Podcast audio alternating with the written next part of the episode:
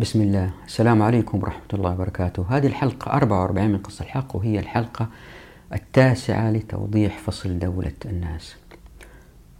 توضيح سريع كالعادة. إذا لاحظتوا في الحلقة السابقة وأنا أقرأ كنت أقفز بعض الجمل من أقوال الفقهاء والمؤرخين أو كنت أقفز جملة جملتين قد لا تكون ذات أهمية قصوى لموضوعنا لذلك أقفزها. فأرجو الانتباه لهذه المسألة أنه بعض المشاهدين أو المستمعين والمستمعات حسب ما فهمت استمعوا للحلقة هم في السيارة فما يروا النص المكتوب. فإذا أي واحد يبغى يستفسر زيادة ولا يبغى ينتقد ولا هذا لابد الرجوع للكتاب لكتاب قص الحق. أو على الأقل للنص المكتوب وليس للمسموع لأن بأقفز بدأت أقفز بدأت النصوص تصير طويلة ومن الآن وماشي راح تصير النصوص طويلة فأضطر لقفز بعض العبارات. حلقتنا اليوم إن شاء الله عن الجزية. والجزية كما هو معروف بعض الفقهاء قالوا هي من الفيء وهي الأموال التي تأخذ من غير المسلمين وهي مقابل الزكاة عند المسلمين مقابل حمايتهم و... و... نأتي إن شاء الله في الحلقة هذا للتوضيح. لكن للمستعجلين اللي يبغوا يشوفوا دقيقة دقيقتين ويمشوا في الحلقة أبغاهم يفكروا في الآتي. هو اللي إن شاء الله ما راح نوصل له كاستنتاج في نهاية الحلقة. إذا الإسلام أتى لكل المسلمين وصالح لكل الأزمان. هل يعقل أنه إذا جاء يوم من الأيام وكل سكان الكرة الأرضية مسلمين وهذا اليوم إن شاء الله يأتي. إحنا موعدين فيه. في ذلك الوقت زي ما يقول الفقهاء المتأخرين أن الدولة تحتاج لنفقات وما إلى ذلك. في ذلك الوقت كل الكرة الأرضية مسلمين طبعا الدولة تكون أكبر ما يكون وتحتاج نفقات أكثر ما يكون. بس ذاك الوقت ما في غير مسلمين عشان ناخذ منهم الجزية. شو التناقض؟ فهل يمكن للإسلام أن يأتي بنظام يعتمد على جزء من سكان الأرض يكونوا غير مسلمين عشان المسلمين ياخذوا أموالهم يترفهوا فيها؟ مو معقول. فلابد في سوء فهم أنه الجزية هي مصدر مهم لبيت المال. وإذا تتذكروا من الحلقة السابقة أنا اللي بحاول أسويه في دولة الناس إثبات أنه بيت المال خاوي باستمرار. وفي هذه الحلقة أيضا نضرب على نفس الوتر ألا وهو أنه الجزية رافد يجب كمالي رافد يجب ألا يعتد به كرافد مهم لبيت المال لأنه قد ينقطع. ومو معقول تسوي نظام اقتصادي على رافد قد ينقطع. ليه؟ لأنه إذا أسلموا كل المسيحيين واليهود ما في ما في جزية. للتوضيح أقول معظم المال الذي كان يأتي لبيت المال هو من الفيء. فما هو الفيء؟ الفيء مأخوذ من فاء يفيء إذا رجع. وجاء في فتح الباري قال الشافعي وغيره من العلماء الفيء كل ما حصل للمسلمين مما لم يوجفوا عليه بخير ولا ركاب. يعني أي مال حصلوا عليه المسلمين من غير ما يروحوا لبلاد غير المسلمين ويحاربوهم. فهذا يعتبر فيء الذي آتي من غير المسلمين. وقال القرطبي والإيجاف الإيضاع في السير وهو الإسراع. والركاب الإبل. وفي المغني والإيجاف أصله التحريك والمراد ها هنا الحركة في السير إليه. فكل ما أخذ من مال مشرك بغير إيجاف مثل الأموال التي يتركونها فزعا من المسلمين ونحو ذلك فهو فيء. وما أجلب عليه المسلمون وساروا إليه وقاتلوا عليه فهو غنيمة سواء أخذ عنوة أو استنزلوا أهله بأمان. وأبو عبيد لخص الفيء في كتاب الأموال. ترى هذا كتاب الأموال كررت مرارا أنه كتاب مهم جدا ويرجعوا له كثير من الفقهاء. هو كتاب متخصص بس في الأموال وبالذات الأموال من الأصناف الثلاثة اللي هي كل شيء في الإسلام الصدقات والفيء والغنائم. لخص أبو عبيد الفيء بأن قال وأما مال الفيء فما اجتبي من أموال أهل الذمة مما صولحوا عليه من جزية رؤوسهم التي بها حقنت دماؤهم وحرمت أموالهم. ومنه خراج الأرضين التي افتتحت عنوة ثم أقرها الإمام في أيدي أهل الذمة على تسق يؤدونه. ومنه وظيفة أرض الصلح التي منعها أهلها حتى صولحوا منها على خراج مسمى. ومنه ما يأخذ العاشر من أموال أهل الذمة التي يمرون بها عليه لتجارتهم. ومنه ما يؤخذ من أهل الحرب إذا دخلوا بلاد الإسلام للتجارات. فكل هذا الفيء. في هذا الملخص السريع اللي قاله أبو عبيد توضيح لأنواع الأموال التي تعتبر فيء وهذه كلها واحدة واحدة رايحين إن شاء الله ندرسها. وفينا توضيح للشيخ بن تيمية الله يرحمه وضعته هنا في الشاشة اللي حب. طيب الآن خلينا نفهم إيش معنى الجزية أولا وبعدين نخش في التفاصيل. الجزية باختصار هي الضريبة التي فرضها الإسلام على أهل الذمة. مقابل حمايتهم وأمنهم باستقرارهم تحت حكم الإسلام وهي منهم تقوم مقام الزكاة من المسلمين ولذلك تسقط بإسلامهم. ويقول العبادي في الجزية مرة نبهت على كتاب العبادي هذا كتاب جيد عن الأموال وقد راعى الشارع في أحكامها العدل والرحمة فجماهير الفقهاء على أنها لا تجب إلا على كل رجل حر عاقل قادر على أدائها مرة في العام لأن الله عز وجل قال أعوذ بالله من الشيطان الرجيم. حتى يعطوا الجزية عن يد وهم صاغرون. أي عن قدرة وغنى. وفي فتح الباري عن يد أي عن طيب نفس. وكل من أطاع لقاهر وأعطاه عن طيب نفس من يده فقد أعطاه عن يد. وقيل معنى قوله عن يد أي نعمة منكم عليهم. وقيل يعطيها من يده ولا يبعث بها. يعني نقولها منأولة. رايحين تستشفوا إن شاء الله من وتستنتجوا من القادم من الآثار القادمة أنه الجزية كانت تؤخذ من عدد قليل من غير المسلمين من هالكتاب. يعني آه، ما كانت تؤخذ من كل واحد إلا القادر. زي ما رح نشوف إن شاء الله.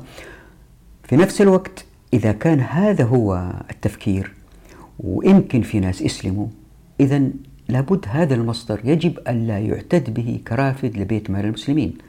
يقول الشوكاني رحمه الله قال العلماء الحكمة في وضع الجزية أن الذين يلحقهم يحملهم على الدخول في الإسلام مع ما في مخالطة المسلمين من الاطلاع على محاسن الإسلام.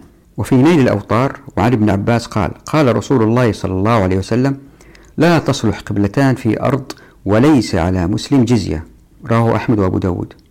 فالخليفة عمر مثلا رضي الله عنه لم يأخذ الجزية من بني تغلب وفي هذا يقول أبو عبيد موضحا عن زرع بن النعمان أو النعمان بن زرع أنه سأل عمر بن الخطاب وكلمه في نصارى بني تغلب وكان عمر قد هم أن يأخذ منهم الجزية. فتفرقوا في البلاد فقال النعمان أو زرع بن النعمان لعمر رضي الله عنه يا أمير المؤمنين إن بني تغلب قوم عرب يأنفون من الجزية وليست لهم أموال إنما هم أصحاب حروث ومواش ولهم نكاية في العدو فلا تعن عدوك عليك بهم. قال فصالحهم عمر بن الخطاب على أن أضعف عليهم الصدقة واشترط عليهم ألا ينصروا أولادهم. وطبعا هذا اجتهاد منه رضي الله عنه لأنه في قول آخر لعلي بن أبي طالب برضو في الأموال. قال مغيرة فحدثت أن عليا قال لئن تفرغت لبني تغلب ليكونن لي فيهم رأي لأقتلن مقاتلتهم ولأسبين ذراريهم. فقد نقضوا العهد وبرئت منهم الذمة حين نصروا أولادهم. ويقول أبو يوسف مثلا والجزية واجبة على جميع أهل الذمة ممن في السواد وغيرهم من أهل الحيرة وسائر البلدان من اليهود والنصارى والمجوس والصابئين والسامرة. ما خلا نصارى بني تغلب وأهل نجران؟ واضح من آثار السابقة أنه في خلاف بدأ يظهر بين مين هم الذين تؤخذ منهم الجزية ومين لا. والفقهاء آه، وضحوا أنه الخلفاء كان هذا محور في في في في تفكيرهم إنه الجزيرة العربية يبغوها من غير آه، أديان أخرى يعني فقط مسلمين. فاللي صار إنه بعضهم رفضوا آه، إنه يقبلوا الجزية من المشركين من العرب. بعضهم أصروا على أخذها فصارت القضية إذا واحد يقرأ كتب الفقه يجد إنه المسألة هذه مسألة كتب فيها الكثير جدا جدا جدا. خليني أضرب مثالين. المثال الأول لابن عبد البر. جاء في الكافي طبعا هو مالك المذهب. لا تؤخذ الجزية إلا من كافر حر بالغ ذكر قوي على الاكتساب. يعني يقدر يجمع فلوس يقدر يشتغل. ولا جزية على النساء ولا على الصبيان ولا على المجانين المغلوبين على عقولهم ولا على الرهبان أهل الصوامع. ولا على شيخ فان ولا على فقير ولا يكلف الأغنياء الأداء عن الفقراء. هذه نقطة مهمة يعني إذا كان في واحد غني وأقاربه فقراء وهو يقدر يدفع عنهم الجزية لا ما يأخذ منه. يأخذ منه هو بس. وتقبل الجزية عند مالك من كل كافر كتابي ومجوسي ووثني وغيرهم من أصناف أهل الكفر عربا وعجما إلا المرتدين فإنه لا تقبل منهم جزية لأنهم لا يقرون على ردتهم. يعني في هذا القول آه، الذين تؤخذ من الجزية ليسوا فقط آه، أهل الكتاب. وإذا انتقل الكافر من ملة إلى أخرى من الكفار أقر عليه ما أخذت منه الجزية. وفي أقوال ثانية لا توافق ما ذهب إليه الإمام مالك في هذه المسألة. فمثلا الجصاص يقول وقال الشافعي طبعا هذا في كتاب أحكام القرآن لا تقبل الجزية إلا من أهل الكتاب عربا كانوا أو عجما. قال أبو بكر قوله تعالى فاقتلوا المشركين حيث وجدتموهم. يقتضي قتل سائر المشركين. فمن الناس من يقول إن عمومه مقصور على عبدة الأوثان دون أهل الكتاب والمجوس. لأن الله تعالى قد فرق في اللفظ بين المشركين وبين أهل الكتاب والمجوس بقوله تعالى أعوذ بالله من الشيطان الرجيم. إن الذين آمنوا والذين هادوا والصابئين والنصارى والمجوس والذين أشركوا. فعطف بالمشركين على هذه الأصناف فدل ذلك على أن إطلاق هذا اللفظ يختص بعبدة الأوثان وإن كان الجميع من النصارى والمجوس والصابئين والمشركين. وذلك لأن النصارى قد أشركت بعبادة الله وعبادة المسيح والمجوس مشركون من حيث جعلوا الله ندا مغالبا. والصابئون فريقان أحدهما عبدة الأوثان والآخر لا يعبدون الأوثان ولكنهم مشركون في وجوه آخر. إلا أن إطلاق لفظ المشرك يتناول عبدة الأوثان. فلم يوجب قوله تعالى فاقتلوا المشركين إلا قتل عبدة الأوثان دون غيرهم. وقال آخرون لما كان معنى الشرك موجودا في مقالات هذه الفرق من النصارى والمجوس والصابئين فقد انتظمهم اللفظ. ولولا ورود آية التخصيص في أهل الكتاب خصوا من الجملة. ومن عداهم محمولون على حكم الآية عربا كانوا أو عجما ولم يختلفوا في جواز إقرار المجوس بالجزية. وقد روي عن النبي صلى الله عليه وسلم في ذلك أخبار. وروى سفيان بن عيينة عن عمرو أنه سمع مجالدا يقول لم يكن عمر بن الخطاب يأخذ الجزية من المجوس حتى شهد عبد الرحمن بن عوف أن رسول الله صلى الله عليه وسلم أخذ الجزية من مجوس هجر. وروى مالك عن جعفر بن محمد عن أبيه أن عمر ذكر المجوس فقال ما أدري كيف أصنع في أمرهم؟ فقال عبد الرحمن بن عوف أشهد لسمعت رسول الله صلى الله عليه وسلم يقول سنوا بهم سنة أهل الكتاب. وروى يحيى بن آدم عن المسعودي عن قتادة عن أبي مجلس قال أو أبي مجلس أحيانا يا إخوان أرجو المعذرة آه إذا أخطئ في آه الكلمات. طبعا الواحد يقدر يروح يفتح الإنترنت ويبحث عن الاسم و... لكن في نوع من المشقة ف يعني أوفر الوقت. فأرجو المعذرة يعني إذا أخطأت في قلت مجلس ولا مجلس ولا فالمعذرة. قال كتب النبي صلى الله عليه وسلم إلى المنذر أنه من استقبل قبلتنا وصلى صلاتنا وأكل ذبيحتنا فذلك المسلم الذي له ذمة الله ورسوله. ومن أحب ذلك من المجوس فهو آمن ومن أبى فعليه الجزية. وروى قيس بن مسلم عن الحسن بن محمد أن النبي صلى الله عليه وسلم كتب إلى مجوس البحرين يدعوهم إلى الإسلام فمن أسلم منهم قبل منه ومن أبى ضربت عليه الجزية. ولا تؤكل لهم ذبيحة ولا تنكح لهم امرأة. وهنا وضعت في الشاشة تحت الحرف قاف اثنين تكملة ما جاء في النص وفيها تفاصيل. وفي تلخيص ثاني لابن حجر في هذه المسألة إذ يقول وفرق الحنفية فقالوا تؤخذ من مجوس العجم دون مجوس العرب. وحكى الطحاوي عنهم أنها تقبل الجزية من أهل الكتاب ومن جميع كفار العجم ولا يقبل من مشركي العرب إلا الإسلام أو السيف. وعن مالك تقبل من جميع الكفار إلا من ارتدوا. به قال الأوزاعي وفقهاء الشام. وحكى ابن القاسم عن مالك أنها لا تقبل من قريش. وحكى ابن عبد البر الاتفاق على قبولها من المجوس. ولكن حكى ابن التين عن عبد الملك أنها لا تقبل إلا من اليهود والنصارى فقط. هذه الآثار تشير إلى أنه في احتمال بسبب هذا الخلاف بين الفقهاء أنه يعني المسألة ما هي محسومة أنه الطوائف التي عليها دفع الجزية من غير المسلمين أقل.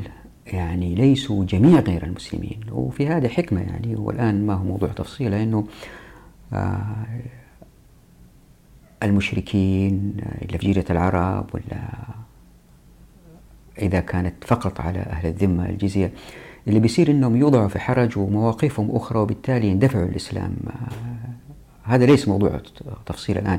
الآن نحن بنركز على الأموال التي تأتي لبيت المال.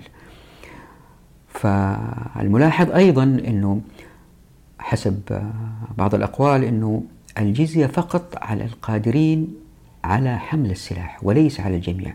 فمثلا مولى عمر رضي الله عنه نافع أسلم قال أن عمر كتب إلى أمراء الأجناد أن يقاتلوا في سبيل الله ولا يقاتلوا إلا من قاتلهم ولا يقتل النساء ولا الصبيان ولا يقتلوا إلا من جرت عليه الموسى يعني إلا يحلق. وكتب إلى أمراء الأجناد أن يضربوا الجزية ولا يضربوها على النساء ولا الصبيان ولا يضربوها إلا على من جرت عليه الموسى. قال أبو عبيد يعني من أنبت. وأبو عبيد يعلق على هذا ويقول وهذا الحديث هو الأصل في من تجب عليه الجزية ومن لا تجب عليه. ألا تراه إنما جعلها على الذكور المدركين دون الإناث والأطفال. وذلك أن الحكم كان عليهم القتل لو لم يؤدوها.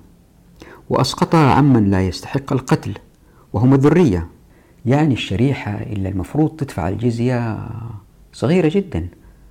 آه، في خلاف ظهر بين الفقهاء في حكم الصبي والشيخ الكبير الرجل الكبير.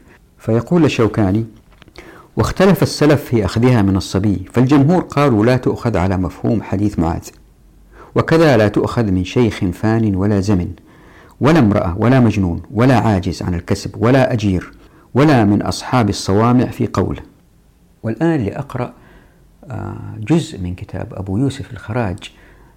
اللي يقرأ ويتفاجأ بسماحة الإسلام في مسألة الجزية مقارنة بالحملة التشويهية الشديدة على الإسلام أنه يأخذ جزية من الناس وأنه وأنه.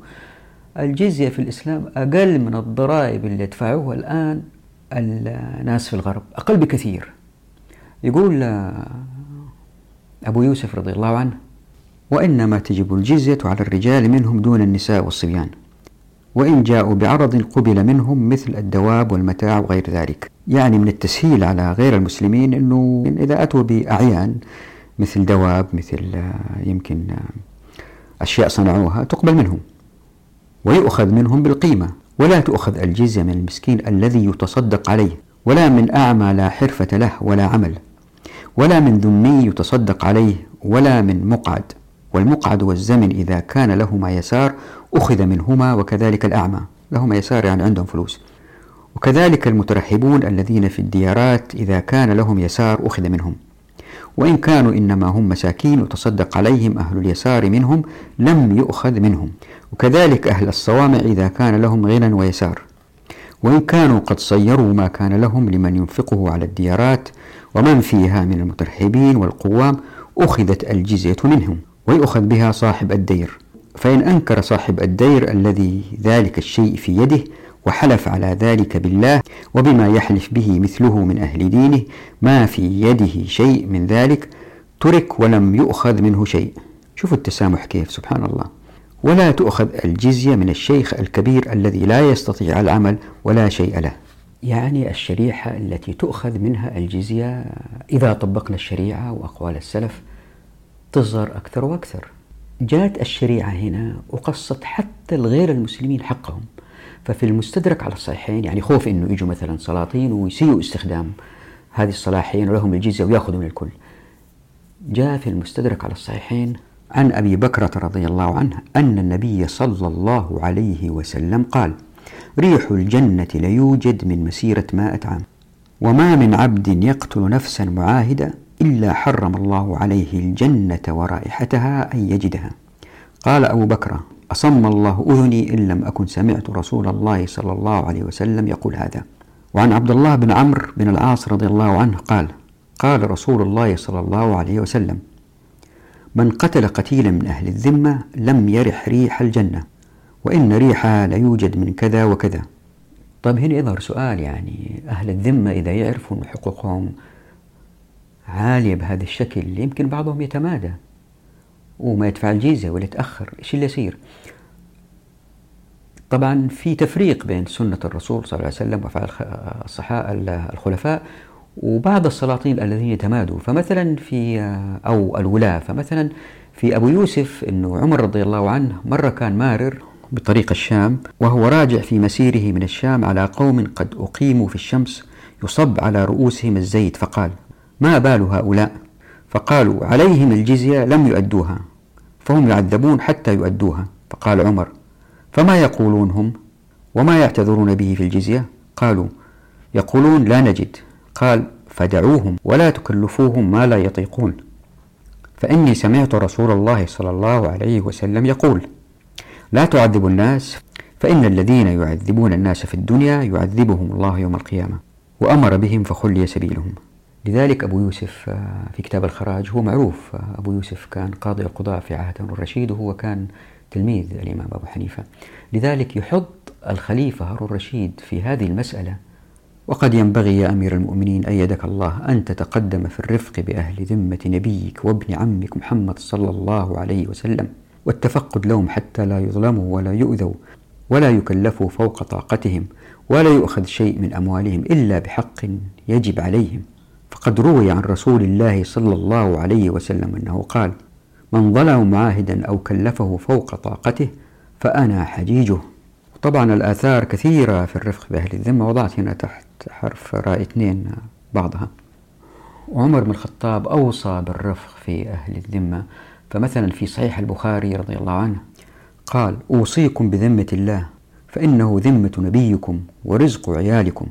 وفي فتح الباري شرح الآتي وفي رواية عمرو بن ميمون وأوصيه بذمة الله وذمة رسوله أن يوفي لهم بعهدهم وأن يقاتل من ورائهم وألا يكلفوا إلا طاقتهم. قلت ويستفاد من هذه الزيادة ألا يؤخذ من أهل الجزية إلا قدر ما يطيق المأخوذ منه.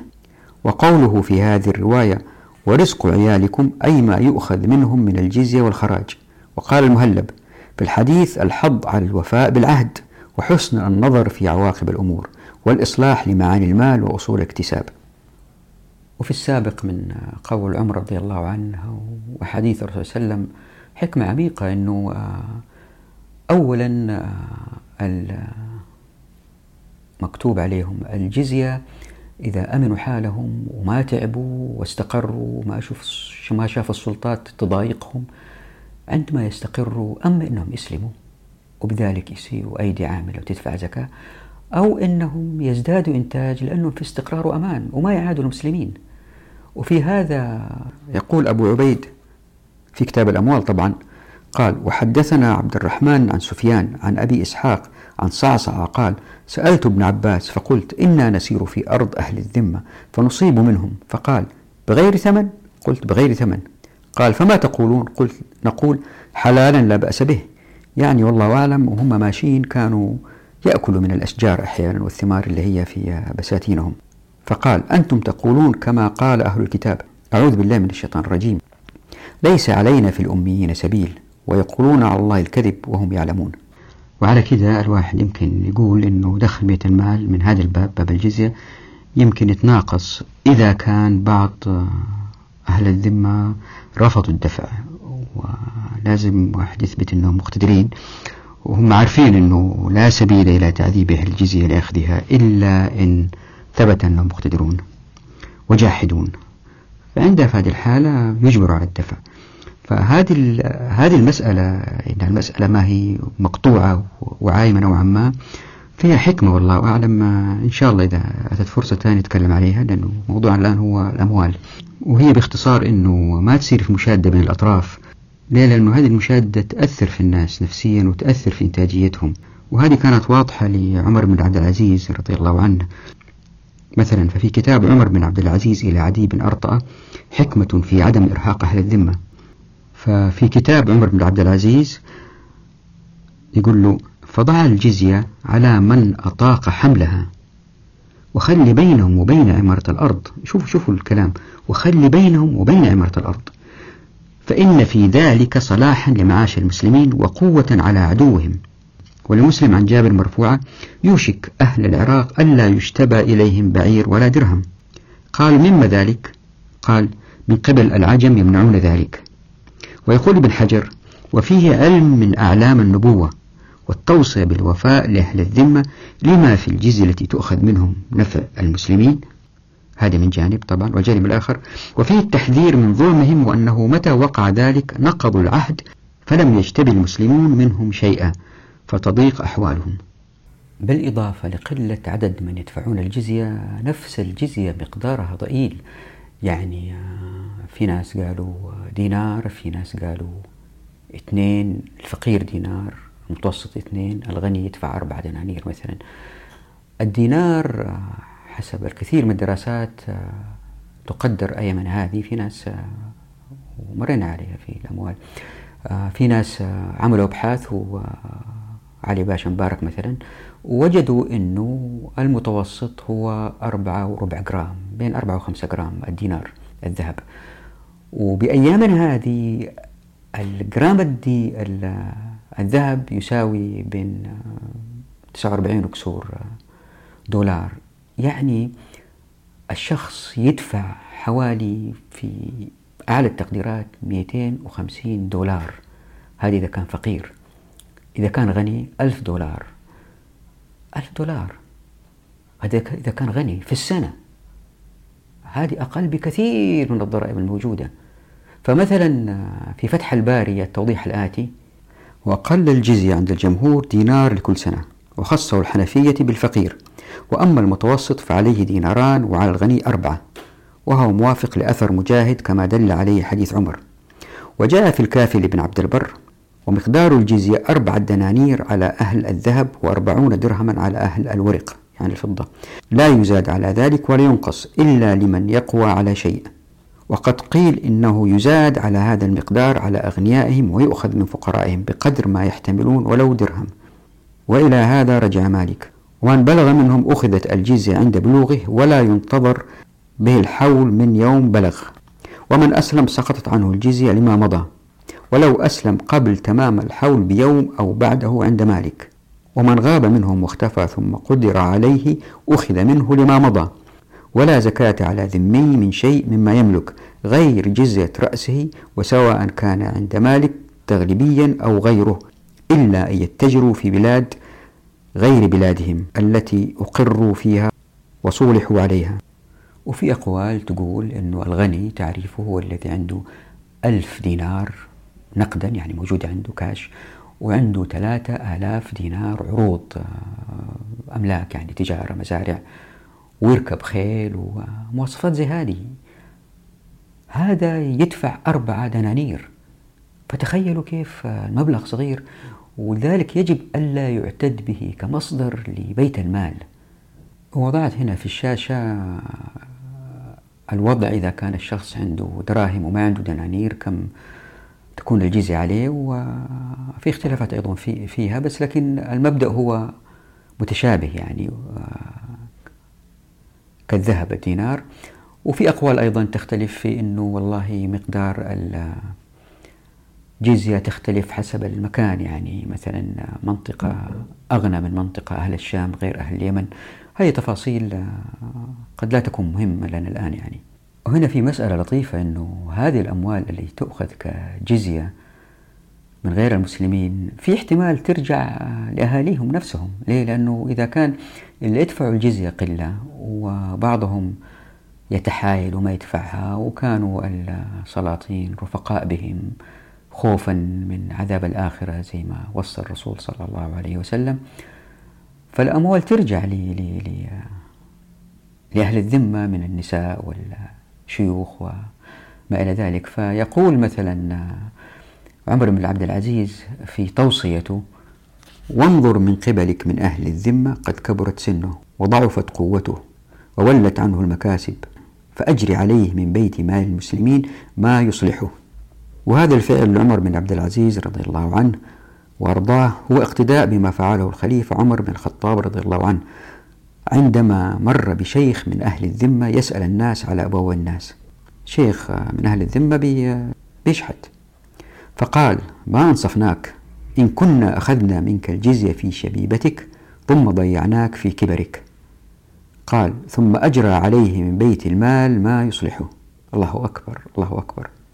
بالإضافة إلى هذا قلة من الفقهاء قلة آه، تيمنا بما فعله عمر رضي الله عنه. من هذه الحادثة اللي أعطى الشيخ الكبير.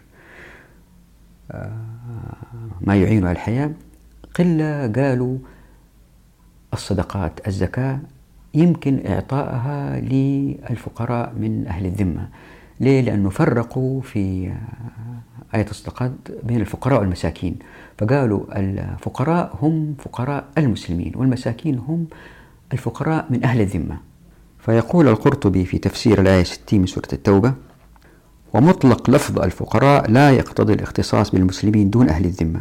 ولكن تظاهرت الأخبار في أن الصدقات تؤخذ من أغنياء المسلمين فترد على فقرائهم. وقال عكرمة الفقراء فقراء المسلمين والمساكين فقراء أهل الكتاب. مسألة أخيرة للتسهيل. اللي يدفعوا الجزية أنه مش بالضرورة يدفعوها نقد كاش. يمكن يدفعوها زي ما قلت من الأعيان. ففي الأموال لأبو عبيد التوضيح وقد جاء الثبت عن النبي صلى الله عليه وسلم أنه أمر معاذا حين خرج إلى اليمن بالتيسير على الناس وألا يأخذ كرائم أموالهم. ثم جاء مفسرا عن معاذ في حديث له آخر أنه قال هناك ائتوني بخميس أو لبيس آخذه منكم مكان الصدقة فإنه أيسر عليكم وأنفع المهاجرين بالمدينة.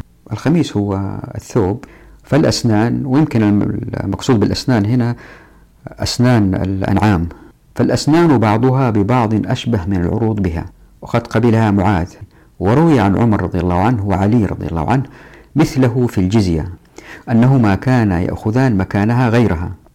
قال حدثني يحيى بن بكير عن مالك عن زيد بن أسلم عن أبيه عن عمر أنه كانت تأتيه من الشام نعم كثيرة من الجزية. قال حدثنا محمد بن ربيعة وأبو نعيم عن سعيد بن سنان عن عنترة عن علي أنه كان يأخذ الجزية من أصحاب الإبر الإبر ومن أصحاب المسال المسال أو المثال ومن أصحاب الحبال الحبال. قال أبو عبيد فأراهما قد رخصا في أخذ العروض والحيوان مكان الجزية وإنما أصلها الدراهم والدنانير والطعام.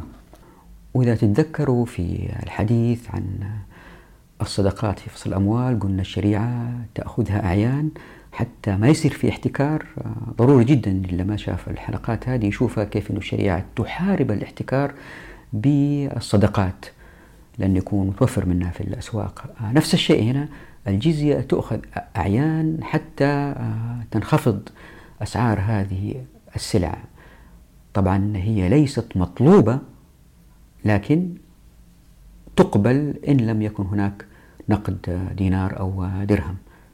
وإذا وضعنا جميع هذه الآثار مع بعض نستنتج بوضوح أنه الجزية على طائفة بسيطة من غير المسلمين وكان مقدارها قليل وأنه فيها نوع من التسامح وإن جمعت كانت تذهب أيضا للمحتاجين من غير المسلمين. إن فاض فائض عندها يذهب لبيت مال المسلمين وكان في الغالب قليل جدا. ولا ننسى أيضا أنه والأهم والأهم أنه أي سلطان أي مخطط اقتصادي أي مفكر يجب ألا يفكر في الجزية على أنها مصدر لبيت مال المسلمين. ليه؟ لأنه الأساس في الإسلام هو توحيد الله سبحانه وتعالى.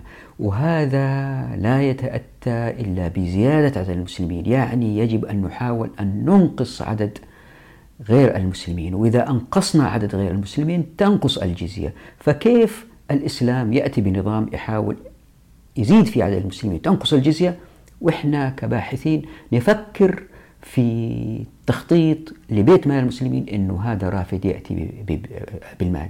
يعني تناقض عجيب. وأنا أتعجب من بعض الباحثين والكتاب يعني كانوا يتحدثوا عن الجزية بإيجابية و... ويبرروها كذا. هي مبررة حتى غير المسلمين بحسن المعاملة يجدوا نوع من الضغط عليهم حتى دافع يخليهم يسلموا. فيخلي غير المسلمين وهم عايشين بين المسلمين لأنه هي أساسا لحمايتهم كغير مسلمين عايشين بين بين المسلمين. دفع نفقات بعض الآراء تقول هي لحمايتهم. فالتفكير هذا يخلينا نقتنع أنه الجزية ليست مصدر مالي لبيت مال المسلمين. وهذا اللي قلناه ينطبق أيضا على الأموال الأخرى التي سنراها في الفصل القادم آه، أو في الحلقة القادمة إن شاء الله بإذن الله. نتوقف هنا ونراكم على خير إن شاء الله وفي أمان الله ودعواتكم.